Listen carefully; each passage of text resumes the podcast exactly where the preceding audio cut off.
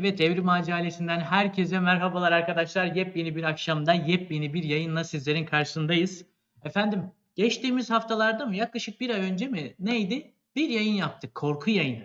Semih Taran hocamızla yaptık ve e, bu yayında işte neden korku filmlerine gideriz? Korku bir ihtiyaç mıdır? Yani belli dönemlerde hatırlatılması gereken bir duygu mudur diye temel sorulara şöyle yanıtlar aradık. Birkaç tane de böyle çok güzel korku filmi hakkında bilgiler edindik ve önerilerde bulunduk. Şimdi de onun bir anlamda ikinci bölümünü sizlerle gerçekleştirmeyi planlıyoruz ve bu bölümde seri katillere odaklanmayı planlıyoruz. Lafı çok daha fazla uzatmadan bugün bizleri korku filmleri hakkında bir anlamda bilgi bombardımanında tutacak hocamız Semih hocamızı sahneye davet ediyorum. Hocam hoş geldiniz. Hoş bulduk. Nasılsınız? İyi misiniz? Biziyiz. Chat'teki arkadaşlarımız nasılmış? Onlar da iyidirler umarım.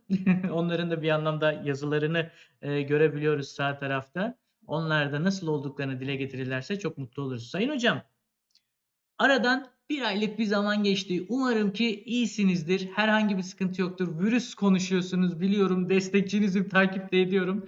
Yer yer çıldırdığınız zamanlar oluyor. Tahmin edebiliyorum. Nasıl gidiyor anlatır mısınız hocam? Çok sağ ol ya işte pandeminin ikinci senesini doldurduk. Yani Hı hı. üçe girdik sayılır. Ee, ve aşılar da bir senedir var. Ve yani artık bu dakikadan sonra çok da hani virüsün biyolojisini anlamaya tabii devam ediyoruz ama bunun dışında da çok da artık söyleyecek bir şey kalmadı. Evet. Yani pandeminin içindeyiz, aşılar var. Artık yavaş yavaş bir şekilde bir normale dönmemiz gerekiyor. Kesinlikle hocam.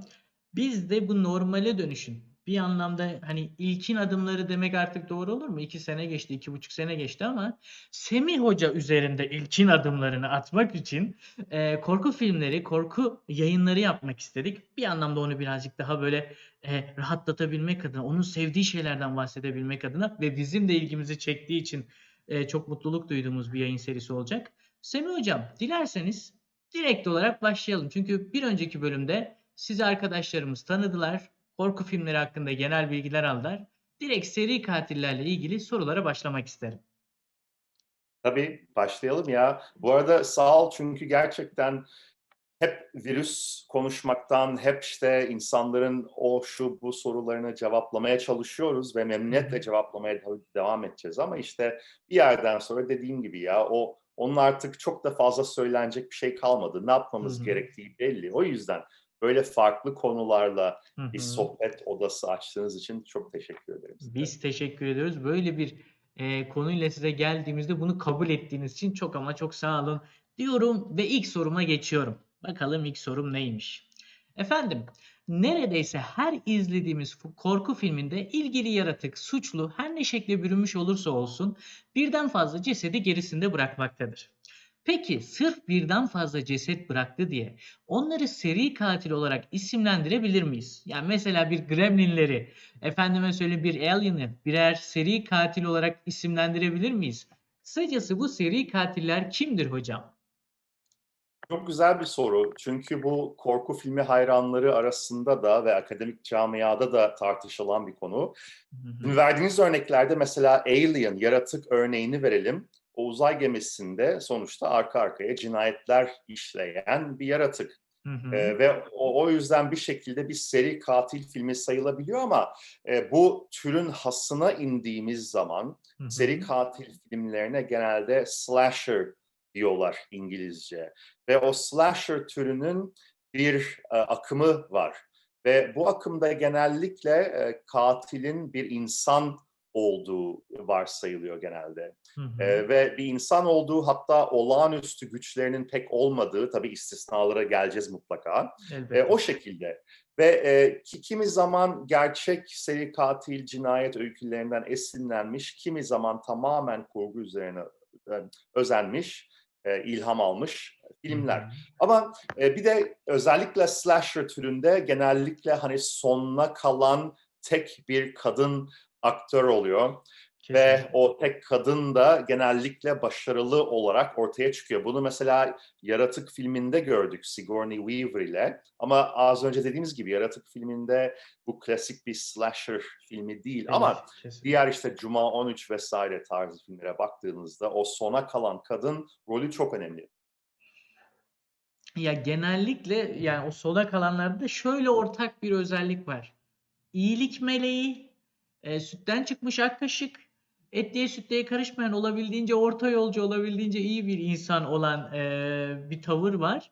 Peki burada gerçekten de hani yönetmenlerin böyle bir ucuz yani çok özür dileyerekten böyle bir e, numaraya kaçmaları altında bir sebep var mı? Yani iyi olursanız en kötü insanlar dahi sizi serbest bırakacaktır. Mesajı mı var? Değil mi? Sanki hani sonunda iyiler kazanır. Özellikle e, az sonra bol bol konuşacağımız Cuma 13 filmlerinde genellikle işte diğer ölenler hani yaram tırnak işareti içerisinde söylüyorum ama yaramazlık yapanlar oluyor. İşte Kesinlikle. Hı hı. içki içen, esrar alan, işte seks yapan vesaire ama sizin de dediğiniz gibi böyle uslu, cici yere bir şey olmuyor gibi bir mesaj veriliyor. Yani bu bu da biraz şöyle bir durum. Ee, bu bu film dünyası çoğunlukla erkek filmcilerin elinde olan bir dünya. Bunun da istisnaları var. Çok başarılı kadın yönetmenler de var slasher türü yapan. Hı. Hatta orada da benzer. Mesela slasher türü birazcık feminizm konusunda da konuşulur. Çünkü hep kadın e, kurbanlar ve erkek katil vesaire ama o akımı da devam ettiren e, kadın yönetmenler de var. E, sonuçta çok başarılı olduğu için de e, bir çeşit e, artık bir ürün ve ürün olduğu için o ürünün işte niteliği devam ettiriliyor. Pekala hocam teşekkür ederim. Şimdi çok başarılı kadın yönetmenler deyince aklıma direkt e, bir Fransız yapımıydı yanlış hatırlamıyorum. Raw ya da diğer adıyla Grave diye bir film vardı. Veteriner e, gençler. E, onların işte kendi içerisindeki yamyamlıkla alakalı bir konuyu baz alıyordu. O kadın yönetmeni çok başarılı buluyorlar. Adını hatırlayamadım. Çok özür diliyorum şimdiden. E, yeniden bir film çekecekmiş ve yine o ne derler? Dehşetengiz sahneleri. Benim için dehşetengiz diyeyim çünkü nispeten insanların her zaman hayal ettiği fakat hiçbir zaman yapmadı. Çünkü oldukça iğrenç olan şeyleri gerçekleştirip bizlerin önüne serebiliyordu. O yüzden dehşetengiz diyorum. Efendim eee, yine bir film olacakmış. Onu da incelemek için sabırsızlanıyorum diyebilirim. Şimdi Aslında bahsettiğiniz yönetmenin e, yeni filmi çıktı. Geçen Ay. sene bu 2021'de çıkmıştı. hemen bakıyorum. Hı hı. Titan diye ve e, şey Cannes Film Festivali'nde en iyi film ödülünü aldı. O yüzden e, herhalde aklıma kazındı gördüm. Oradan haberim Aynen. var. O zaman bu akşamın konusu belli. Neyse. Bu akşamın filmi belli oldu benim için diyebilirim. Teşekkürlerimi sundum hocam. Şimdi insanlar içinde bulundukları döneme, duruma bağlı olarak zaman zaman tıpkı bir seri katil düşüncesine bürünüp şunu şuradan kaldırsam yani şunu ortadan kaldırsam hem ben rahatlarım hem de kimsenin işte farkına varmaz diyebiliyor. Fakat bazı insanlar hastalıklı bir şekilde sürekli bu düşünceyi barındırıyor. Elbette ki bunun psikolojik birçok nedeni vesaire olabilir. Ancak ben psikolojiden ziyade işin genetik kısmına bakmak istiyorum. İnsanlara veya herhangi bir canlıya zarar verme, verdiği zarardan haz duyma, e, kısaca şiddete eğilimli kişilerin genetik anlamda normal insanlardan bir farkı var mıdır hocam? Doğrusu cevabı bilmiyorum. Hı hı. E, bu özellikle kriminoloji sahasında çok çalışılan bir konu ve zaten biliyorsunuz genellikle o tür insanlara da mahkemede sonunda hani akli dengesi bozuk e, tanısı veriliyor ve ona göre e, farklı bir ceza alabiliyorlar. Hı hı. E, o yüzden e, şu, hani şunu konuşabiliriz. Mesela şizofreni Hı hı. veyahut da bipolar hastalıklarının genetik bir kökeni var mıdır? Mutlaka var ama bu böyle bizim sandığımız gibi Aa işte tek bir gen, oradaki tek bir amino asit şu olursa şizofren, bu olursa değil. Çok daha karışık bir durum. E, öyle olduğu için de tabii doğrudan bu şekilde cevaplamak zor. Ama e, akıl hastalığından yola gidersek bazı akıl hastalığında tabii ki de o bir genetik yatkınlık olabiliyor. E, ama bu zaten e, çok eski bir konu. Yani sırf genlerle olmadığını da biliyoruz. Çevresel faktörlerin önemini de biliyoruz. Hı hı. E, bu arada hani seri katilleri konuşuyoruz ama ben e, işin gerçek seri katil kısmıyla hiç ilgilenmiyorum hemen hemen. Yani o konuyu çok seven arkadaşlarım var ama e, gerçek konusu benim ilgimi çekmiyor. Hatta bana fazla e, rahatsız edici geliyor. Ben korku filmlerini gerçek olmadıkları için, fantazi oldukları için seviyorum. E, hoşum, o yüzden hoşuma gidiyor. Ama şimdi işin şöyle bir kısmı var. Hani o az önce bahsini geçirdiniz ya, o gerçekler ilham veriyor. O yüzden e, ne derler tam olarak birbirinden ayırt edebilecek miyiz? Onu başarabilecek miyiz bilmiyorum. Çünkü ben de şöyle yayında sorduğum sorulara bakınca mesela bu soru gibi gerçek anlamda bir seri katil düşüncesinden bahsediyormuşum havası uyandırıyor. Ama halbuki burada sormak istediğim şey o ger- e, filmlerde izlediğimiz seri katillerin düşünce yapısını bir anlamda algılayabilmek üzerineydi. Bu arada bir şehir efsanesi var. İşte Amerika bu ilgili gen e, şeyine sahip insanların önceden farkına varıyor ve bu sayede onları işte paralı asker olaraktan hayatını Ha. şekillendiriyor gibisinden bir şehir efsanesi var. Bunun doğru olmadığı konusunda e, bir düşüncem var ama sizin de az önce bahsini geçirdiğiniz üzere bu gerçekten de doğru değil anladığım kadarıyla. Tabii yani bu, bu biraz bilim kurgu olmuş. Hı Hatta hı. E, ha- o bir tane Steven Spielberg filmi vardı Minority Report. Hani Hı. o suçu işlemeden yakalıyorlar ve Oh. işte onun büyük bir etiksel tartışması vardı o filmde. Hı Hani suçu işlememiş ama yine de suçlu sayılıyor çünkü suçu işlemek üzereydi gibi. Gibisinden. ama yok yani öyle bir şey yok. Öyle bir şey olsa keşke. Yani bu, bu şeye de sebebiyet veriyor. O etik sorunların yani muazzam bir şekilde dayatılmasına da sebebiyet verecek. O bambaşka dünyalarda bizleri bekliyor olacak diye düşünüyorum. Efendim, geçtiğimiz yayında ilk korku filmini göstermiştim hocam. Fakat seri katillerle ilgili bir araştırma yapınca ilk gerçek korku filmi adında 1920 senesinde yapılmış Doktor Caligari'nin Muayenehanesi adlı başka bir film karşıma çıktı. Dilerseniz hocam sizlere onu da izletmek isterim. Tıpkı bir önceki yayında olduğu gibi. Ve onun üzerinden size bir soru sormak istiyorum. Şöyle bakalım başarabilecek miyim? Evet, iki dakikalık bir e, trailer. Siyah beyaz, sessiz bir trailer. Yanlış hatırlamıyorsam. Evet, bu film aslında sinema tarihinde çok önemli çünkü Alman yapımı Evet. ve e, özellikle Alman e, ekspresyonist yani German Expressionism dediğimiz ve o görüntü yönetmenliği konusunda mesela o setlerde göreceksiniz o sert açılar, sert gölgeler e, onlar özellikle büyük rol oynuyor. Ve burada bir tane e, bir karakter var, somnambulist diye geçiyor, uyur gezer. Ve bu bahsettiğimiz doktor bir şekilde o uyur gezeri kullanarak işte belli cinayetler vesaire işliyor. Yani o, o konuda çok çok başarılı ve pek çok korku filmine çok önemli imzalar atmış. aslında. Doktor bu e, beyin Caligari, oluyor. evet. Evet. Aynen. Doktor karakteri o. Buradaki de siyah giyinen de e, ismini unuttum ama somnambulist diye geçiyor. Hı hı. E, somnambulist de hani İngilizce deyimiyle işte uyur gezer adında. Ve Bur- buradaki işte bu bahsettiğim bu açılar, bu setler falan çok değerli, çok önemli. Ee, bu arada direkt olarak şey aklıma geldi. Acaba diyorum o zamanki işte e, ne bileyim efektlerin vesairelerin böyle siyah beyaz tonlarda olmasından dolayı mı oyunculuk üst e, şeyde ne derler raddede mimikler sergiliyor. Yani az önce bir kadının şaşırma anını gördünüz. Günümüzde işte bu tarz bir şaşırma söz konusu olsa herhangi bir yerelde ya da ulusal bir kanalda deriz ki Aa, efendime söyleyeyim A kanalındaki oyunculuk mesela. Şimdi hal böyle olunca sormak istiyorum. Neden o dönemde direkt yeri gelmişken e, böylesine bir oyunculuk tercih ediliyor? Yani küçük bir mimiğin, etkili bir mimiğin belki de görünme sıklığı mı azalıyor kullanılan teknolojiden dolayı? Güzel bir soru. Bu sanırım e, tiyatro ve operanın hala taze olmasından kaynaklanıyor. Hı Yani hı. bu sinema sanat türü henüz işte kameranın aktöre o kadar yakın olduğu, dolayısıyla seyircinin de o kadar yakın olduğu evresine gelişmedi.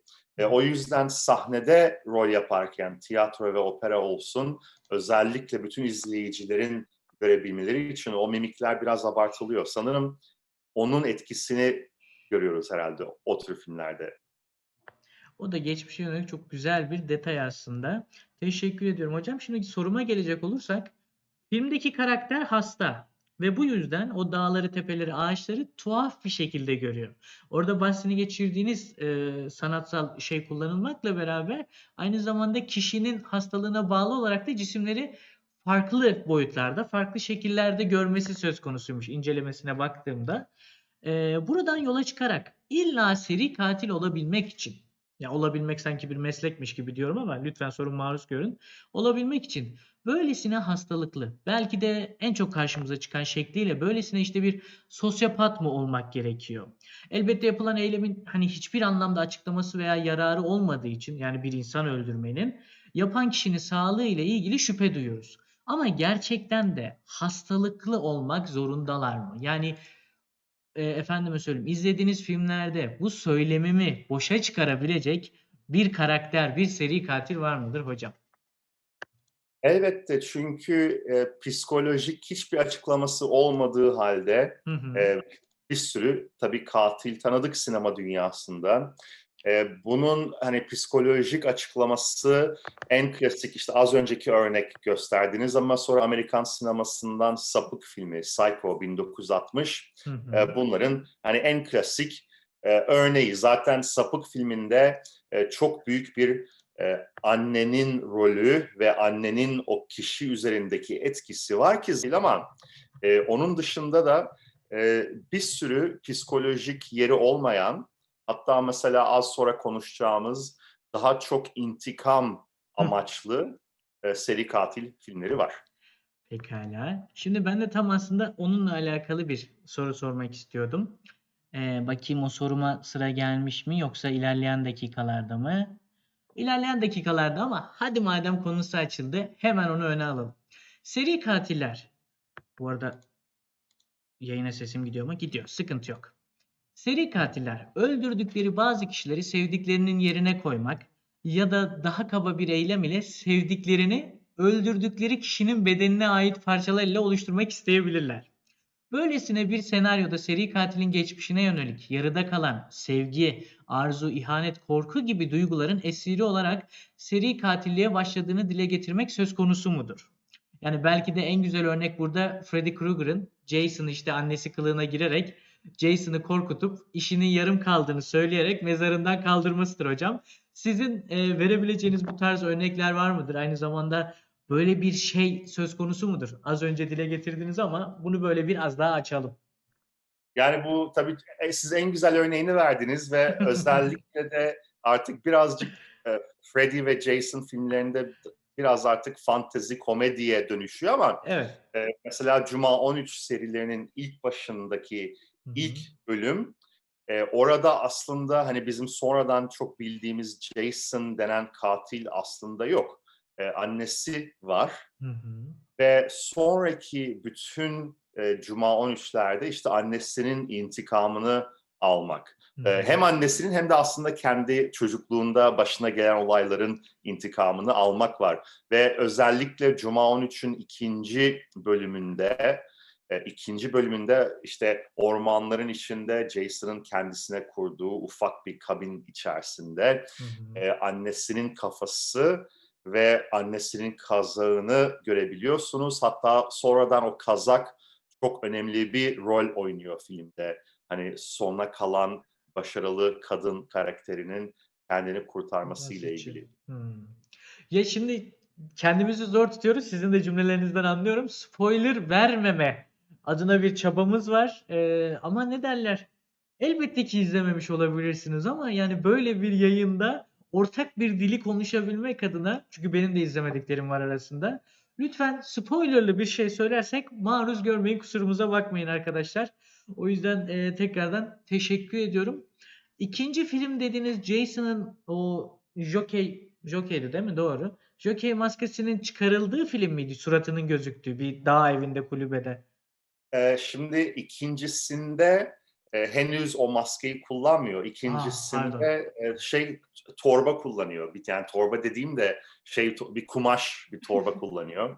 İşte e, bir tane delik var, bir gözü gözüküyor falan ama iki gözü değil, sadece tek göz. O yüzden ikinci bölümde kafasında bu tulumla geziyor. E, üçüncü bölümde o hokey maskesine kavuşuyor. Ve üçüncü bölümde zaten çok ilginç, e, üç boyutlu yapıl, yapılan bir film. E, ve üç boyutlu olduğu için çok da eğlenceli. Ben onu sinemada üç boyutlu olarak izlemiştim.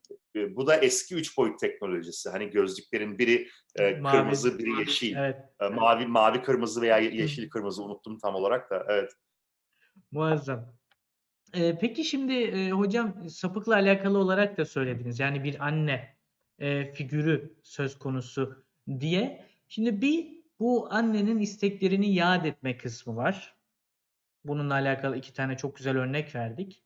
Bir tane de intikam alma arzusu var. Yani geride bir şeyler oldu, geride bir şeyler bırakıldı veya bana bir şeyler yapıldı ve ben öldüm veya hala hayattayım hiç fark etmez. Bundan intikam almam lazım diyerekten de işe başlayan seri katiller var filmlerde. Bunlar hakkında verebileceğini söyle birkaç güzel örnek var mı? Benim aklıma direkt Freddy Krueger geliyor ama o öldükten sonra. Tabii.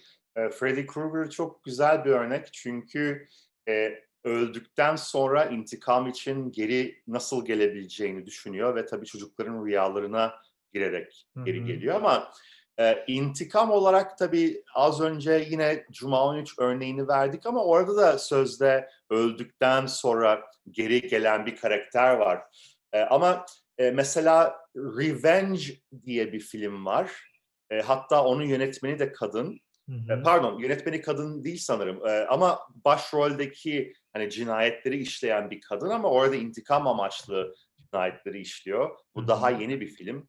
E, ve e, orada da e, de- fil- filmin güzel bir e, vücut sayısı hani body count diyoruz slasher filmlerinde çünkü body count önemli oluyor. Güzel bir body count'la karşılaşıyoruz.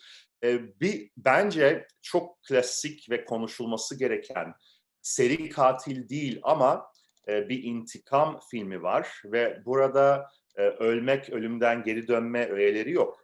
Hı Ve o intikam filmi de Fransız Inside isimli film. E, Fransız Inside isimli filmde de e, evet Re- Revenge'i görüyoruz ekranda ama Inside filmi de hani Fransızca L'Intérieur mi ne öyle öyle bir isim var ama e, o Inside filminde de e, çok ciddi e, ve pek çok kişinin izleyemeyeceği e, seviyede rahatsızlık verebilecek bir intikam filmi. Dediğim gibi se- seri katillik yok orada e, ama bir intikam var. O, o onu da tavsiye ediyorum. Size bir şey diyeyim. Ben bu filmi tutkuyla izledim. Heh, bu film. Bu film yani bu ne derler? Bana ilk kez ilkokulda kulağıma çalındı. Lise sonlara mı ne geçtim? Ya ben bir şey izlemem lazım. Şey, Aa içeride diye bir film vardı dedim. Açtım. Hani o ilk başta bir Fransız yapımı e, bir Fransız filmi vardı ya Raw Grave diğer adıyla. Orada hani insanları rahatsız eden unsurlar dehşetengiz bir hava yaratıyordu. Evet bunda da aynı durum söz konusu. Bir seri katil tavrı vesaire yok ama işlenen e, veya gerçekleştiren davranışlara bakıldığında evet insanı bir anlamda geriyor, bir anlamda korkutuyor. O yüzden kesinlikle ben de tavsiye ederim. Çok güzel bir örnekti hocam. Teşekkür ediyorum ben de. Şöyle geçelim tekrardan kaldığımız yerden devam edelim. Evet. Şimdiye kadar izlediğimiz seri katil ve korku filmlerine şöyle bir bakış atacak olursanız hocam. Bir cesetin seri katil veya normal bir katil tarafından öldürüldüğünü anlayabilmek için cesede baktığınızda hani bir fark görebiliyor musunuz? Ya bu ceseti bir seri katil işlemiştir. Ya bu ceset üzerinde bir seri katil çalışmıştır. Bunda ise normal biri öldürmüştür bunu diye görebiliyor musunuz? Çünkü özellikle Hannibal gibi cerrahi anlamda da bilgiye sahip kişilerin genellikle çok fazla parçalara ayırmadan, olay yerine olay yerinde çok fazla kanıt bırakmadan titizlikle işledikleri cinayetler hani karşımıza çıkıyor. Ama bunların birçok istisnası da bulunabilir. Sizin bu konudaki gözlemleriniz nelerdir hocam? Bunu sizden duymak isterim. Bence bu soru için ritüellik önemli. Hani herhangi bir e, ritüel gerçekleştiriliyor mu ve ritüel amaçla o cinayet işleniyor mu? Mesela e, yeni dönem filmlerden e, Midsommar filminde işlenen cinayetlerin özellikle çok cerrahi ve ritüelistik bir şekilde e, yapıldığını görüyoruz. Ee, ama e, mesela diğer ondan sonra polisiye seri katil filmlerinde mesela 7 Seven filminde olduğu gibi Brad Pitt'in oynadığı. O da orada da yine işte böyle bir e, cerrahilikle olsun ama daha çok zihinle. Mesela işte e, 7 tane günah o yedi günahı kullanarak işlenen cinayetleri görüyoruz. Ve tabii Freddy Krueger filmlerinde de e, çok başarılı bir şekilde yaratıcı ölümler. Hatta o kadar yaratıcı ki artık bizler izleyici olarak acaba şimdi nasıl öldürecek şeklinde e, izlemeye devam ediyoruz. Bunu aynı şekilde o Final Destination filmlerinde de görüyoruz. Final Destination filmlerinde bir seri katil yok ama kader var ve o filmlerde kader de aslında bir e, seri katil rolü oynuyor. Orada da tabii yaratıcı ölümleri görebiliyoruz. Hı hı. Hani o yüzden e, tabii e, filmlerde özellikle göze hitap etsin diye bu şekilde yaratıcı ölümlerle karşılaşıyoruz ama e, çok hani sıkıcı bir ölüm diyeyim. Hiçbir ölüm tabii şey değil, e, küçümsenmemeli ama işte atıyorum bir tabancayla birinin vurulmasına o kadar alıştık ki e, Kesinlikle. hem günlük haberlerde hem sokakta işte e, mesela işte polis olsun polis de bir tabanca çekip öldürebiliyor. Normal halktan birisi de tabanca çekip öldürebiliyor. O yüzden bu ko- konular pek filmlerde ele alınmıyor mesela. Çünkü sinemasal bir kalitesi kalmadığı için bu da tabii üzücü bir gerçek. Elbette ne yazık ki bunlar günlük hayat içerisinde yer almasından dolayı bakın öyle bir şey söylüyoruz ki hani korku filmlerinden sahnelerden çıkıp gündelik hayatımıza gelmiş işin ne kadar kötü olduğunu bir anlamda farkındalığını sizlere aktarmak isterim. Evet. Neyse. Ben ben size şey paylaşayım ama en benim en sevdiğim yaratıcı Hı hı. ölümü pay- e, paylaşayım. Tabii Ee, hocam. şimdi 1960 senesinde Alfred Hitchcock'un Sapık filmi dedik evet ama e, Psycho o hı. filmi biliyoruz zaten ama aynı sene benim çok daha fazla sevdiğim ama maalesef üzerinde pek konuşulmayan bir film çıktı piyasaya. İngilizce adıyla Peeping Tom. Peeping Tom İngiltere'den çıkan bir film. E, renkli ve mesela aynı sene çıkan Sapık filmi siyah beyazdı. Hı hı. Peeping Tom filminin yönetmeni Michael Powell ve burada da yine çocukken e, yine Sapık filmine benzer olduğu gibi çocukken e, gördüğü eziyetten dolayı psikolojik rahatsızlığı olan birisinin sonra e, seri katil olduğunu görüyoruz. Ve e, bu seri katil de cinayetlerini bir kamerayla işliyor. Hatta kamerayla değil, kameranın kullandığı üç ayak yani tripodla Tripodlar. gerçekleşiyor. Hı O tripoddan bir tanesini e, ucunda bıçak var. Ha, fragmanını izliyorsunuz şu an. O bıçağın ucunu o bıçağın ucun, e, ucunu işte hem kamerayla o ölümü çekerken hem de o kişiyi öldürürken o şekilde e, sahneyle karşılaşıyorsunuz. Ve burada tabii özellikle kameranın göz rolü çok önemli. Çünkü biz izleyici olarak kamera oluyoruz ve izleyici olarak e, ölümleri kendi gözümüzle görüyoruz. E, ve bu tabii sinemada çok değişik bir akım oldu. E, bir akım başlattı demiyorum ama çok değişik bir bakış açısı. E, ve eklemek istiyorum, Tabii biz hocam. bunu mesela Cuma 13 filmlerinde çok gördük, Halloween filmlerinde gördük. İşte katilin bakış açısında, mesela katil maske giyiyor, sonra siz ekranda katilin bakış açısından, o maskenin arkasından cinayetleri görüyorsunuz. E, bunları tabii önce Halloween filminde gördük ama çok daha önce İtalyan Mario Bava diye bir yönetmen var. Mario Bava isimli yönetmenin e, bir filmi var, Bay of Blood diye. Hatta e, Bay of Blood 60'lı senelerden ve Bay of Blood filmi de doğrudan Cuma 13 filmini filmine ilham veren film oluyor bu arada onu da belirteyim. Ama e, konumuz şu yani katilin bakış açısıyla görmek Ve o şekilde o filmde de Mario Bava'nın Bay of Blood filminde de bunu görmüş oluyoruz. Bu oldukça enteresan bir yapım. Şimdi siz bir yandan anlatıyorsunuz, bir yandan ben de arka planda ilk defa izlediğim bu fragmana bakıyorum. İlk başta yani korku öğesi nerede burada diye böyle aranıp duruyorum sürekli olaraktan. Hani siz söylemeseniz ben o tripodun bir e, cinayet aracı olduğunu anlamayacağım herhalde fragmandan baktığımda. Şimdiye kadar öyle bir şey olmadı. Az önce bir sahne vardı. Hanımefendi duvara dayadı tripodun alt e, işte bacaklarından biriyle boğazına dayadı. Ama onun dışında bir şey göremedim.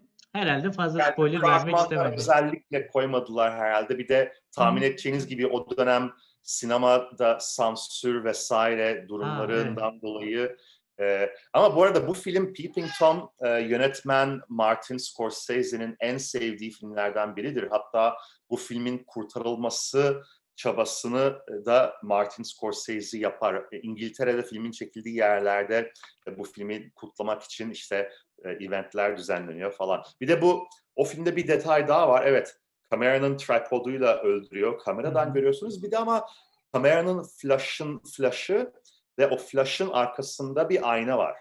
Hani o aynanın amacı flash için ama orada e, ölenler kendi ölümlerini görerek, o aynadan Oo. kendi ölümlerini görerek ölüyorlar. Ve ben bu öğeyi açıkçası başka hiçbir e, seri katil korku filminde görmedim. O yüzden o da ilginç bir detay. Evet, çok Tavsiye hoş. ederim herkese. Çok hoş, çok hoş, çok hoş. Ee, ya aklıma şey de takıldı hocam. Mesela az önce bahsini geçirdiğimiz soruda bir intikam filminden bahsediyorduk. Şimdi sıcağı sıcağına aklıma gelmişken söyleyeyim. Çok Türkçe tuhaf bir şekilde çevrilmişti. Mezarına tüküreceğim adında bir film serisi var. 1, 2, 3 mü? 4'e kadar gidiyor mu? Ne öyle bir şey. O da oldukça neydi? Etkileyici konusu, e, etkileyici korku filmlerinden bir tanesidir. Gerçek hayatta ki e, ne derler olabilecek olayların bir intikam alınışına yönelik bir filmdi. Teşekkür ediyorum hocam soruma vermiş olduğunuz cevaptan dolayı. Şimdi her seri katilin işlediği cinayetlere dair muazzam bir titizliği varken içten içe de yakalanmaya duyulan bir arzusu varmış gibi geliyor. Bunun en güzel örneği işte V for Vendetta'da veya Hannibal Lecter gibi filmlerde bir gül veya herhangi bir cisim bırakılmasından anlaşılıyor. Fakat burada iki farklı düşünce de söz konusu olabilir. Biri katilin imzası, birisi ise yakalanma arzusu. Bu kişiden kişiye oldukça değişebilecek durumlara sizin bakış açınız nedir? Yani ben bunu yaptım, bu benden bilinsin ya da ben bunu yaptım, en az benim kadar zekiysen gel beni yakala mesajı mı veriliyor? Bunlara da tabii örnek olarak filmler verebilirseniz çok mutlu oluruz. Evet güzel soru çünkü özellikle seri katillerin psikolojik tarafıyla ve kriminolojiyle alakalı bir konu. Ee, Ben çok bu konunun uzmanı olmadığım için pek bir şey diyemeyeceğim ama film örneklerine baktığımızda Kuzuların Sessizliği olsun, Hı hı. Seven, 7 filmi olsun. e, oralarda çok güzel izler ve e, katilin imzasını bir şekilde görebiliyoruz. Bunun en güzel örneklerinden bir tanesi e, Amerika'da gerçekleşen meşhur seri katillerden biri olan e, Black Dahlia cinayetleri. Dahlia çiçeğinin Türkçesini bilmiyorum ama kara dahlia çiçeği Bakalım. diyeceğim Hı herhalde. hı. E, hatta e, bu isimde bir metal grubu var Black Dahlia Murders diye. Hı hı. ve Black Dahlia cinayetleri olarak e, önemli bir tarihi olan e, bir konum. Ve e, bunun filmleri var. Ve orada da yine cesetin yanına veyahut da cesetle beraber işte o çiçeği bırakma gibi bir imzası var eğer yanlış hatırlamıyorsam. Ve bunun e, bir Brian De Palma isimli yönetmen e, çok güzel ele aldı Black Dahlia cinayetlerini. Sanırım filmin ismi de Black Dahlia idi yanlış hatırlamıyorsam ama yönetmen Brian De Palma. Hı hı. Ya bunun e, en güzel örneklerinden bir tanesi bir de e, Hannibal Lecter, Kuzuların Sessizliğindeki durumdu. Hal böyle olunca gerçek hayattaki bu e, şeyler, davranışlar, tavırlar ister istemez filmlere konu oluyor. Çünkü ilham alıyorlar ve açıkçası filmi böyle daha gizemli bir hale de getiriyorlar. Çünkü bu sefer sen de işin içine tıpkı bir dedektifmişsin gibi dahil oluyorsun ve akabinde efendime söyleyeyim o izlerden yola çıkarak artık bu izler belli bir puzzle'ın parçası olabilir, belli bir şifrenin ürünü olabilir. Sen de dahil olup çözmeye çalışıyorsun. Oldukça muazzam bir hava katıyor diyebilirim bu yüzden. Kesinlikle.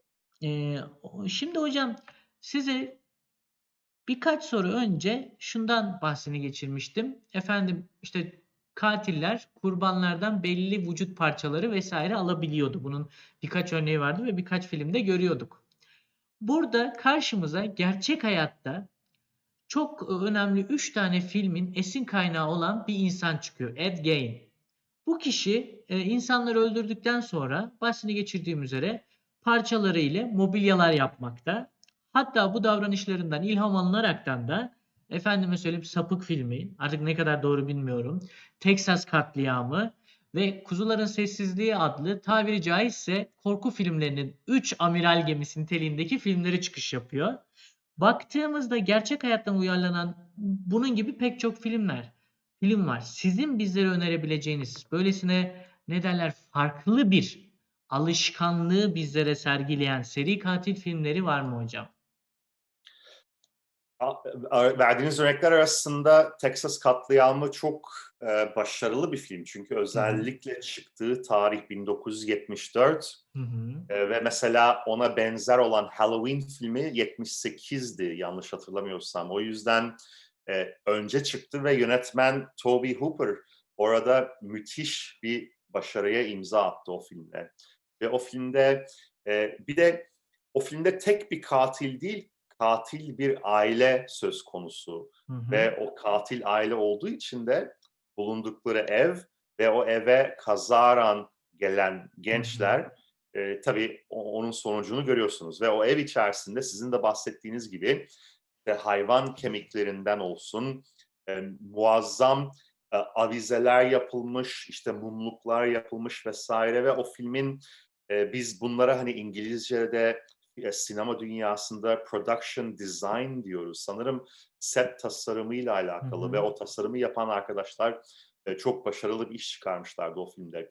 Buna benzer e, bu kadar e, korkunç belki değil ama çok ufak bir imzadan bahsetmek istiyorum yine. Bunun gibi iz bırakanlar. Elbette hocam. Ve 1930'lara dönüyoruz. 1931 senesinde Fritz Lang isimli yönetmen, Fritz Lang e, ve Fritz, Fritz Lang'ın yaptığı ilk sesli film yani ilk konuşmalı film Hı hı. M harfi. Hani M harfi e, İngilizce'de M diye Hı geçiyor. hı. M harfinde Peter Lorre diye bir aktör. Peter Lorre özellikle gözlerinin böyle fal taşı gibi açılmasıyla tanınır. Ve Peter e, Lorre'nin ilk rolü. Bu filmde aslında cinayet görmüyorsunuz ama e, bu kişi e, bir, bir katil ve çocukları kaçırıp öldürüyor. Ve ortalıkta o cinayetler gerçekleşirken polis bunu yakalamaya, ha bu film işte, Hı hı. polis bu katili yakalamaya çalışıyor ve e, burada biraz bir spoiler vermek zorundayım çünkü konumuzla ilgili, izle ilgili ve burada katil e, ıslık çalıyor ve onun çaldığı bir ıslık var. E, ve eski bir klasik müzik parçasının ıslığını çalıyor ve sokakta yürürken çocuklar o ıslıktan tanıyorlar ve o şekilde hatta yakalanıyor. Hani burada biraz artık bir iz diyelim, onun artık imzası, iz bırakıyor ama sesli bir iz bırakıyor, görsel bir iz değil. Bunun ikinci ilginç bir tarafı var. Biz sizinle e, biraz korku filmi müzikleri üzerine konuşmuştuk. Hı hı. Bu filmde müzik yok çünkü ilk konuşkan filmlerden biri. Henüz müziğin konuşmalı filmde nasıl kullanılacağı pek oturmamıştı. Hı hı. Ama ezgi olarak bu ıslık var. Yani bütün filmdeki duyduğunuz tek müzik bu ıslık. O yüzden e, büyük bir rolü var, önemli bir rolü var. Onu da tavsiye etmek istedim. Muazzam ya şimdi ıslık veya şarkı deyince ve şarkıdan tanınma deyince yanlış hatırlıyor olabilirim. Bir dizi vardı Brooklyn Nine-Nine yanlış hatırlıyor olabilirim. Orada bir sahnede eee, bir cinayet işlenmiş. Daha sonrasında cinayeti işleyen arkadaş öncesinde ya da sonrasında mı ne şarkı söylemiş. Olağan şüphelileri eee, cinayet anında orada yer alan bir kadına e, e, gösteriyorlar. Kadın da diyor ki ben yüzünü görmedim diyor. Bir şarkı söyleniyordu o anda diyor. Onu duydum. Bir tek sesini duydum diyor. Çok güzel diyor. Hangi şarkıydı diyor. Bilmem bir şeyin bir şey şarkısı. Tamam güzel. Başlatıyor işte birden 6'ya kadar. Birincisi başlıyor şarkı. Söyle, 2 söylüyor, 3 söylüyor, 4 söylüyor, 5, 6 derken koro eşliğinde söylüyorlar. Kadın diyor ki 6 numaraydı diyor. Oradan katilin kim olduğu yakalanıyor. Artık e, o e, günkü senaryoyu bu filmden mi esinlenerek yaptılar bilmiyorum ama siz böylesine bir alıntı e, bizlere sununca direkt olarak aklıma o geldi. Oldukça tatlı, güzel bir sahneydi. Kaldı ki burada biraz daha ne derler e, karanlık bir sahne görüyoruz. Şimdi hocam yavaştan benim sorularımın sonuna geliyoruz. E, bu son sorum da çok samimi ve bir o kadar da ne derler akıl dışı bir soru olmasını istedim. Türkçesiyle Arınma Gecesi, orijinal ismiyle The Purge adlı filmdeki senaryo ile bu insanların içinde barındırmış oldukları, nefret ettikleri insanları öldürme hissini gerçekleştirebilecekleri bir gün, e, ne derler işte bir kutlama, bir öldürme haftası yapılabilir mi? Tamamen eğlence amaçlı sizin hislerinizi, sizin bu konuyla alakalı olarak düşüncenizi merak ediyorum. Ya insanlar çok geriliyor. Böyle sevmedikleri, kimseye faydası olmayan insanları bir öldürseler mi hocam? Ne dersiniz bu konu hakkında? Evet, çok çok ilginç bir soru gerçekten. Ya aslında bunu birazcık görmüyor muyuz ya hani e, şey bir boyutta hani böyle felsefik olmak istemiyorum ama işte yani günlük hayatta bunu zaten az buçuk görüyoruz öyle değil mi? Hı hı. Yani ama biz tabii burada işin fantezi kısmındayız. Tabii işin ki. gerçek kısmında değil. Hı hı. işin komedi kısmındayız. Ee, ya öyle bir şey o- o- olabilir tabii niye olmasın? E, ama bunun tabii e, günümüz şartlarda değil de e, bunun daha çok bir adada e, diyelim ki ıssız bir adada ha- hapsolduğunuz bir uçak düştü ve orada birkaç kişiyle kaldınız Hı hı. ve zaten bunun literatürde en güzel örneklerinden bir tanesi Lord of the Flies e, diye bir kitap Hı ve hı. o Lord of the Flies kitabından esinlenen film.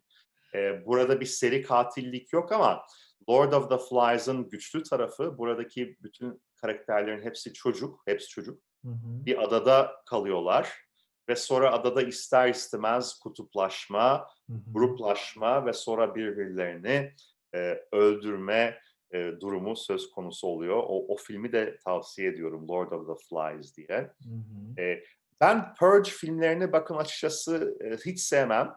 Hı E, hı. onları bir tanesini zar zor seyrettim. Öyle hoşuma gitmedi. Neden? Çünkü ben işin daha sanırım e, sanatsal demeyeyim. Çünkü o filmlere sanatsal değil demek istemiyorum. Hı hı. Daha geleneksel tarzını seviyorum. Mesela belli kurallara uymayı seven e, ve belli bir akımı devam ettiren tarzı mesela seviyorum. O hoşuma gidiyor. Şimdi hocam bugün korku filmlerinin vazgeçilmesi seri katillerini konuştuk. Geçtiğimiz e, efendime söyleyeyim ilk korku filmlerini tanıttığımız yayınımızın sonunda insanlara 3 tane 5 tane korku filmi önerisinde bulunmuştuk. Bir ara komple o vermiş olduğunuz filmleri tek tek yayında işleyeceğiz. Yani efendime söyleyeyim bir yayınımız sadece sizin vermiş olduğunuz örnekleri konuşacağımız yayınımız olacak. İşte ilk soruda slasher'ı konuşacağız vesaire vesaire. Şimdi bu haftada bizlere e, efendime söyleyeyim 3 tane böyle çok güzel seri katil filmi tavsiyesi istiyorum sizden. Ben Tabii. de notumu alayım. Evet. Ve özellikle ben hani herkesin bildiği filmleri değil daha e, Kesinlikle. köşede kıyıda kalmış filmleri tavsiye etmek istiyorum. Kesinlikle. E, bir tanesi 1976 senesinden Alice Sweet Alice. Hı hı. Hani Alice diye bir kız var Hı hı. ve Alice Sweet Alice. Hatta e, Brooke Shields isimli aktörün ilk filmlerinden biri. Hatta sanırım ilk filmi. Hı hı. Brooke Shields oynuyor başrolünde. Alice, Sweet Alice ilk film. Ee, ikincisi ise arkadaşlar The Prowler. The Prowler filmi e, hangi seneden emin değilim. Onu e, şu an internetten bakıyorum ama The Prowler diye geçiyor. 80'lerden tabii ama 80 kaç ondan emin değilim. Hı hı. Ee, üçüncüsü de arkadaşlar e, Black Christmas. Black Christmas da Kanada yapımı bir film. Ve Black Christmas da e, bu slasher türünün en iyilerinden bir tanesi. Onu da özellikle tavsiye etmek istiyorum. Ee, ve e, biliyorum üç tane istediniz ama dördüncü bir tane tavsiye etmeden Hiç sorun değil. Bu benim en sevdiğim e, seri katil filmlerinden bir tanesi. Bu da 1964 yapımı Blood and Black Lace diye bir İtalyan yapımı film. Yine yönetmen Mario Bava'nın. Onu tavsiye ederim. Pekala hocam çok güzel. Dört tane film tavsiyesi aldık. Ee, bunları izliyoruz arkadaşlar olabildiğince. Daha sonrasında bunlara yönelik başlı başına bir yayın gerçekleştireceğiz. Orada detaylar hakkında olabildiğince konuşma fırsatımız olacak. Artık orada spoiler mu spoiler ben anlamam. Biz önceden verdik isimlerini izleyin dedik. Buna yönelik de yayın yapacağız dedik. Haberiniz olsun. Efendim bugünü bitirdik hocam. Çok teşekkür ediyorum. Ağzınıza sağlık. İlerleyen yayında hangisini konu edinelim şimdi? Ee, doğa dışı varlıkların korku filmlerini mi? Ee, yoksa efendime söyleyeyim mimari üzerine olan korku filmlerini mi? Aklınıza ne gelir hocam? Hangi konu başlığımız olsun? Bence aslında bu ikisi sentezlenebilir. Çünkü bu doğaüstü korku öğeli filmlerde mimari öğeler de Hı hı. önemli bir rol oynuyor. Çünkü genelde bir ev var veyahut da genelde bir mahalle var. Yine Öyle gitti. olduğu için de öyle öyle olduğu için de e, ben ikisini sentezlerim, sentezleyelim diye tavsiye ederim. Tamamdır hocam. O şekilde yaparız. Ee, arkadaşlar az önce de farkına varmış olduğunuz üzere sürekli olarak internet gidip geldi. Bu yüzden yayında küçük bir aksaklık oldu. Tamamını burada sizin için derledik. Hiç ama hiç merak etmeyin. Ben mesajımı aldım hocam. İlerleyen yayında uygun olduğunuz bir günde ikisini sentezleyerek sizlerin karşısına sorularımı çıkartacağım. Bana e, böylesine seri katil filmleriyle alakalı bilgiler aktardığınız için, izleyicilerime aktardığınız için çok ama çok teşekkür ediyorum. İlerleyen günlerde, ilerleyen haftalarda yeniden sizinle beraber olmak dileğiyle. O zamana kadar kendinize iyi bakın hocam. Hoşçakalın. Sağ olun sizler de kendinize iyi bakın. Görüşmek üzere. Çok sağ olun. Görüşmek üzere hocam. Hoşçakalın. Evet arkadaşlar bu haftada Semih hocamızla beraber korku filmlerine bir bakış attık. Bu haftaki konumuz seri katillerdi. Umarım ki beğenmişsinizdir. Birkaç aksaklığımız oldu. Sizlerden yine bahsini geçirdiğimizde özürlerimi sunarım. İlerleyen günlerde olmamasını dilerim. Karda kışta evden çıkıp iyi bir yayın yapabilmek için okula geliyorum. Okulun interneti güzeldir diye ama burada da elektrik gidiyor. Tekrardan özür dilerim. Bu arada yayınımızı kapatmadan önce her zaman olduğu gibi reklamlar kısmımızı e, sizlere aktaralım. Efendim bizleri Instagram'dan, Facebook'tan, Twitter'dan takip etmeyi unutmayın. Hatta ileriye yönelik yayın programımızı görmek isterseniz Instagram adresinde Evrim Ağacı TV yazarak oradaki hesaba ulaşabilir ve ileriye yönelik yayın programımıza e, göz atabilirsiniz. Bu akşam bizleri dinlediğiniz için çok teşekkürlerimi sunar. İlerleyen haftalarda, ilerleyen günlerde yeniden görüşmek dileğiyle. Kendinize hoşça kalın. Ama kendinize iyi bakın. Hoşça kalın arkadaşlar. İyi akşamlar.